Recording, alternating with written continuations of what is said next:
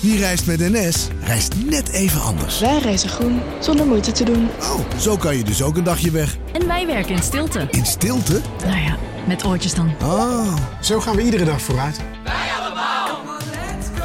Stap je ook in? Bij een juridisch conflict kun je het gevoel krijgen dat je in een rollercoaster bent beland. Je wereld staat op zijn kop en je bent de controle even helemaal kwijt. Dan is het fijn als je bent verzekerd bij ARAG. Daar werken topjuristen en advocaten die je begrijpen. Die een stap extra voor je zetten. En je het gevoel van controle teruggeven. Met kennis en informatie, met heldere uitleg en met gericht advies. ARAG, juridisch probleemoplossers.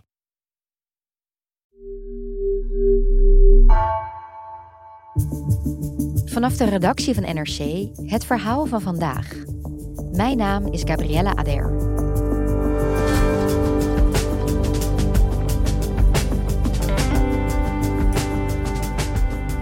Israël gaat vandaag voor de vijfde keer in 3,5 jaar tijd naar de stembus.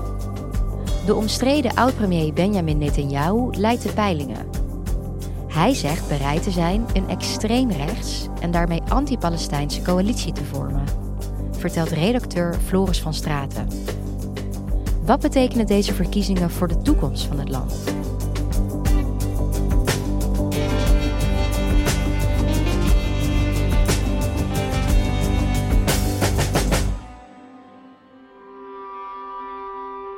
Floris, jij zit nu in je hotelkamer in Jeruzalem, waar je voor de krant bent om, verslag te doen uh, over de verkiezingen in Israël. Hoe is dat daar deze dagen? Wat, wat valt je op?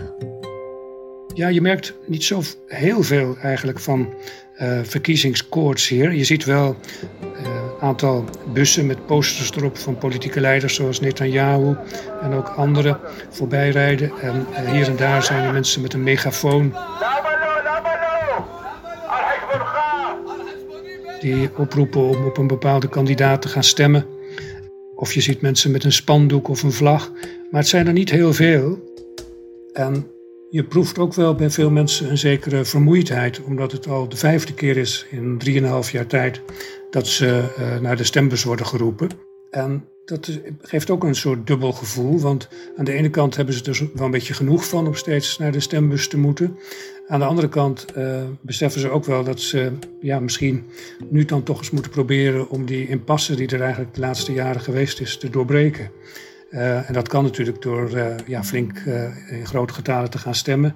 En als er dan één partij of een paar partijen komen bovendrijven die duidelijk winnen, dan kunnen die misschien eens een wat stabielere regering vormen. Als we nu even kijken naar Israël, wat de situatie daar nu is, dat is natuurlijk al jaren complex. De laatste tijd zijn er ook weer heel veel berichten over aanslagen, geweld tussen de Palestijnen en de Israëliërs. Zou je ons nog even kort kunnen meenemen naar wat zich daar nu afspeelt? Ja, nou, kijk, economisch gaat het in Israël helemaal niet slecht. Als je het vergelijkt ook met Europese landen, die hebben waarschijnlijk meer te lijden gehad onder de coronapandemie en dergelijke. En nu de enorme energieprijzen dan, uh, dan Israël.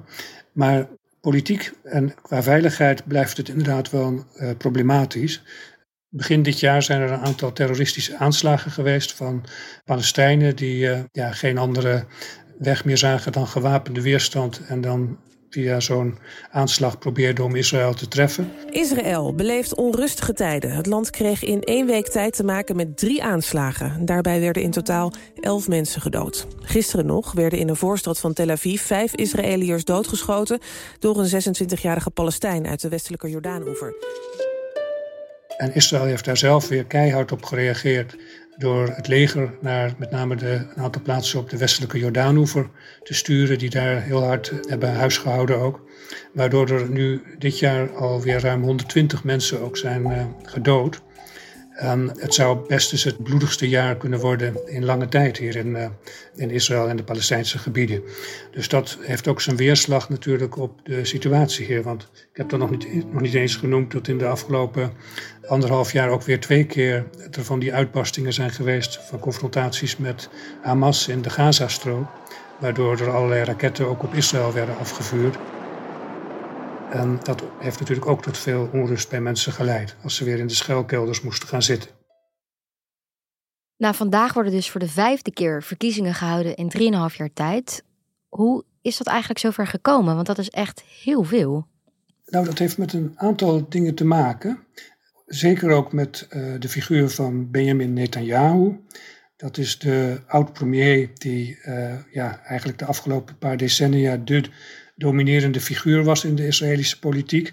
En die ook ja, zich kan etaleren als een gevestigde staatsman. En dat slaat aan bij heel veel Israëliërs die uh, hem die veiligheid van Israël, en dat is echt het onderwerp dat ze het meest aan het hart gaat, wel toevertrouwen. Maar die is toch wel flink aangeslagen de laatste paar jaar door een aantal processen uh, op verdenking van corruptie tijdens zijn eerdere ambtstijd. Dus dat, dat heeft een enorme invloed gehad op die uh, Israëlische politiek van de laatste jaren. Want het heeft de coalitievorming ook aanzienlijk bemoeilijkt. Er zijn een aantal partijen die per se niet meer met Netanyahu in zee willen. En als er niet binnen zes weken een nieuwe coalitieregering gevormd is, dan uh, moeten er ook weer nieuwe verkiezingen worden gehouden. Dus er is maar een vrij korte periode daarvoor. En daardoor is het al een paar keer gebeurd dat ze niet op tijd die zes weken haalden om een nieuwe regering te vormen en weer nieuwe verkiezingen uitschreven. En hoe zag die laatste uh, regering er dan uit? Nou, dat was een coalitietje van acht partijen, allemaal niet heel groot, die eigenlijk als voornaamste cement hadden dat ze tot elke prijs wilden voorkomen dat Netanyahu weer opnieuw uh, premier zou worden. En daarom hebben ze de handen in elkaar geslagen. Maar daar zaten onder andere dus ook bijvoorbeeld Arabische Israëliërs bij, partijtjes van die, die groep. Maar ook meer linkse en meer uh, rechtse. En nou ja, het was een allegaartje. Ja, het zou een beetje zijn alsof bij ons de oppositiepartijen als GroenLinks, Forum voor Democratie en de SGP ineens gaan samenwerken om Rutte weg te krijgen, toch? Ja, daar zou je het een beetje mee kunnen vergelijken, inderdaad. En ja, dat zijn toch allemaal groeperingen die verder natuurlijk heel weinig met elkaar gemeen hebben. Dus ja, dat, het was eigenlijk bij voorbaat wel min of meer tot mislukken gedoemd. En dat is dan ook gebleken. Ze hebben het dus uh, net iets meer dan een jaar volgehouden. Het was geloof ik een jaar en een paar dagen. En toen was het ook weer voorbij. Dus ja, dat is ook een punt van zorg voor veel Israëliërs dat ze nu steeds maar geen stabiele coalities uh, uh, krijgen. En ook ditmaal is dat weer allerminst gegarandeerd natuurlijk. Maar wat betekent dit dan nu voor de nieuwe verkiezingen? Wat, waar gaan de mensen dan nu op stemmen, denk je? Nou, uh, natuurlijk heeft Netanyahu nog steeds uh, veel aanhang. Want ondanks die processen blijven veel Israëliërs hem toch wel zien als de man die het land het beste door woelige tijden kan leiden. Die ook heel charismatisch overkomt, veel charismatischer dan de meeste andere politici in Israël. Dus die blijft een, een, belangrijke factor en zijn partij, Likud, zal ook wel weer de grootste worden. Maar hij heeft al aangekondigd dat hij het best in zee wil gaan met extreemrechtse partijen, die de laatste jaren flink zijn opgekomen. Die hebben echt aan de weg getimmerd. En dat zie je wel vaker natuurlijk in landen dat als de politieke situatie in een impasse is beland het schiet niet meer erg op met, uh, met nieuwe projecten en dergelijke, dat dan extreem, extreme partijen daar een voordeel mee doen. En dat is hier ook in Israël gebeurd. Daar zie je nu dat Joodse kracht en eh, de religieuze Zionistische partij, dat die misschien wel hun zeteltal gaan verdubbelen. Die hebben er nu zeven en het zouden er best eens veertien kunnen worden volgens de opiniepeiling. En dan zouden ze in één klap de derde partij van het land zijn. En wat, wat, wat kenmerkt die extreemrechtse partijen dan? Nou, die willen bijvoorbeeld de westelijke Jordaan voorbij Israël trekken, gewoon annexeren. En Palestijnen die daar dan tegen protesteren, die, nou ja, die, die mogen worden eh, weggevoerd wat hen betreft, die moeten maar uh, oppoepelen. En ze vinden dat dat eigenlijk gewoon Joods gebied is. Ze noemen het ook niet de westelijke Jordaanhoever en al helemaal niet de bezette westelijke Jordaanhoever. Zij noemen dat Judea en Samaria. En dat hoort bij uh, het, het oude Joodse land. Dus dat moeten ze gewoon gaan innemen. En in het algemeen zijn ze keihard tegen Palestijnen. Dus ook bijvoorbeeld die leider van ze, Ben Gwir, dat is de leider van Joodse Kracht. Die uh, heeft onlangs nog, toen hij in een wijk van Jeruzalem was, waar veel Palestijnen wonen, die ook in Oost-Jeruzalem ligt. Toen heeft hij plotseling, een, terwijl er een aantal jongeren met stenen begon te gooien, heeft hij een pistool getrokken. Gewoon als burger. En wilde daarmee gaan schieten, maar dat heeft hij uiteindelijk niet gedaan. Maar en, uh, hij, zijn, zijn, slogan is ook vaak bij partijbijeenkomsten geweest in het verleden. Uh, jullie dorp moet branden. En daarmee bedoelde hij dan jullie Palestijnse dorp moet branden. Hoe komt het nou juist bij deze verkiezingen die extreemrechtse partijen ineens zo, zo een terrein winnen?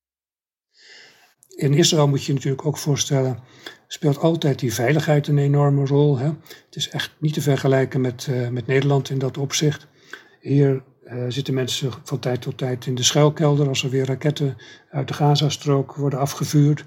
Of er zijn uh, terroristische aanslagen in winkelcentra of elders in het land. Dat ja, creëert een heel andere situatie natuurlijk dan bijvoorbeeld in Nederland of zo. Waar wij ons nooit over dat soort risico's hoeven te, te bekommeren. Nee. En uh, die rechtse partijen die spelen daar ook echt stevig op in.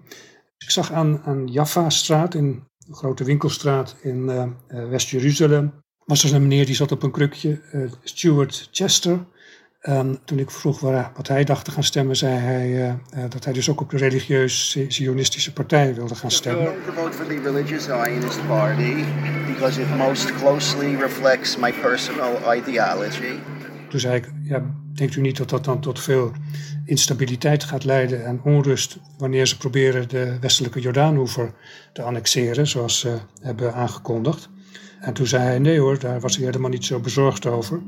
Want Palestijnen die houden zich wel koest als je hard tegen ze optreedt.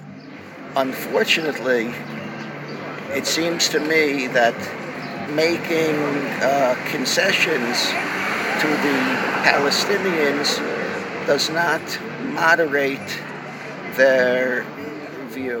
En alleen als je concessies doet, dan gaan ze mekkeren en uh, moeilijk doen. En, uh, dus dat was niet de juiste aanpak. Er zijn ook mensen die bijvoorbeeld zelf niet zo ver afwonen van de Gazastrook. En uh, die dus dan met enige regelmaat raketten zien overvliegen. En voor hen uh, speelt dat veiligheidsprobleem uh, natuurlijk dan nog eens extra. En dat zijn gewoon gezinnen met kinderen en zo, die zich ook zorgen maken over de veiligheid van, van hun, hun gezin. we live next to, near to Gaza. So it's really important to us to vote right this time. Ja. Uh, to ensure the security of our, our children. Dat was de 35-jarige Lito, een vrouw met uh, twee kleine kinderen. En deze vrouw die ik sprak, die legde ook uit dat dat ook de reden was dat zij op, zeker op een rechtse partij gingen stemmen. Welke precies, dat wist ze nog niet. Maar dat zijn de partijen die volgens haar de veiligheid het meest serieus nemen. En stel, deze coalitie komt er. Hoe snel denk jij dan dat deze extremistische plannen worden uitgevoerd? Nou, die zullen op allerlei manieren proberen om zo gauw mogelijk hun stempel te drukken op allerlei zaken. Natuurlijk, ten eerste, ze zullen proberen om die westelijke Jordaanhoever te gaan annexeren. Dat hebben we al eerder besproken. Maar ze zullen ook uh, waarschijnlijk de Israëlische democratie weer uh, verder proberen aan te tasten. Althans, uh, dat is wat veel critici van de partijen vrezen. En Netanyahu heeft wat dat betreft ook al een flinke staat van dienst. Het is niet voor niks dat hij vaak in één adem wordt genoemd met de Hongaarse premier Orbán en met president Erdogan van Turkije en uh, nog een paar van die autoritaire leiders. Want de burgerlijke vrijheden in Israël zijn behoorlijk aangetast al de afgelopen jaren. En dat proces zal waarschijnlijk alleen maar versterkt worden als er zo'n extreem rechtse, uh, rechtse coalitie zou komen. Uh, onder leiding van Netanyahu. Ze hebben ook al gezegd dat ze de rechterlijke macht willen hervormen, zodat die minder te zeggen krijgt over wetgeving en ook nieuwe wetten willen aannemen om politieke corruptie te kunnen vervolgen. Die zijn nu nog strenger en zij willen die minder streng maken, zodat politici gewoon hun gang kunnen gaan. En hun standpunt in het algemeen is dat rechters zich koest moeten houden en uh, niets te zoeken hebben bij het uitleggen van wetten en dergelijke. En met die hervormingen zullen ze waarschijnlijk ook proberen om de ongelijkheid tussen Palestijnen en Israëliërs verder te vergroten. Je hebt al gezien dat Palestijnen de laatste jaren toch steeds meer worden weggedrukt, ook in wettelijk opzicht. En met zo'n regering zou dat naar alle waarschijnlijkheid alleen maar verder escaleren. We hebben nu al vaker over de Palestijnen gesproken. Ik denk alleen maar, hoe, hoe reageren zij hierop? Zij hebben een, een soort gelatenheid. Ze kunnen natuurlijk zo weinig nu uitrichten. Ze kunnen, dus maar een klein deel van de Palestijnen, dat zijn er trouwens nog wel 1,7 miljoen in totaal. Maar ja, dat is toch maar 20% van de bevolking die dus in Israël zelf, binnen de grenzen van het eigenlijke Israël wonen, die mogen stemmen. Maar de andere 5,5 miljoen Palestijnen in de Gazastrook en op de westelijke Jordaanoever en in Oost-Jeruzalem, die mogen niet stemmen. Dus alleen al daarom moeten ze maar afwachten hoe dat gebeurt. Wat er gebeurt verder met de uitslag van de verkiezingen en welke regering er komt. En hoe hard die dan weer gaat optreden tegen Palestijnen. Want waarom mogen zij niet stemmen? Uh, ja, omdat ze dus uh, voor een deel niet binnen de uh, Israëlische grenzen vallen. Maar het is wel zo dat ook die door Israël bezette gebieden, dat die grotendeels ook op het gebied van allerlei belangrijke punten worden bestuurd door, door Israël. En uh, de autonomie van de Palestijnen is heel gering. Er is wel een kleine regering in, in Ramallah, de Palestijnse autoriteit wordt die vaak genoemd, die dan over, ja, met, met wat geld en uh, wat, wat budgetjes hier en daar iets kan doen. Maar zelfs in die bezette gebieden is het gewoon Israël dat overal de lakens uitdeelt. Dus dat uh, ja, maakt dat die Palestijnen wel heel weinig armslag hebben. Ja, terwijl de gevolgen van wellicht rechtse coalitie ook heel veel consequenties voor hen zal hebben. Zeker, en nu al was het zo de afgelopen weken dat er dus weer flinke schietpartijen waren op de westelijke Jordaanoever. Omdat er een aantal geradicaliseerde jongeren had een groepje opgericht dat af en toe het Israëlische leger beschoten en zo. Uh, het was met name vanuit de stad Nablus. En uh, toen heeft het Israëlische leger vorige week een grote actie daar ondernomen. Waarbij ook weer een aantal van die jongeren werd doodgeschoten. Die dan lid zouden zijn geweest van die, van die groep. Maar dat zie je steeds meer gebeuren eigenlijk. Dat dan jongeren denken van ja, die Palestijnse autoriteit van ons, die doet ook niks. Die werkt vaak nog samen met Israël. Het schiet allemaal niks op. We moeten gewoon vechten. Dus wij nemen de wapens op, illegaal. En proberen Israël te bestoken waar we kunnen. Ongeacht of dat misschien ons, ons leven kost. Dus dat is, nou ja, als, als er een nog radicalere uh, coalitie zou komen in, uh, in Israël, uh, zal dat soort confrontaties waarschijnlijk alleen maar talrijker worden.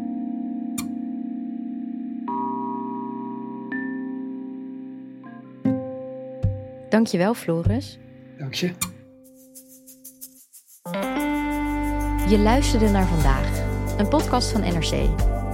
Eén verhaal, elke dag. Deze aflevering werd gemaakt door Mila Marie Bleeksma, Ruben Pest en Jeppe van Kesteren. Dit was vandaag, morgen weer.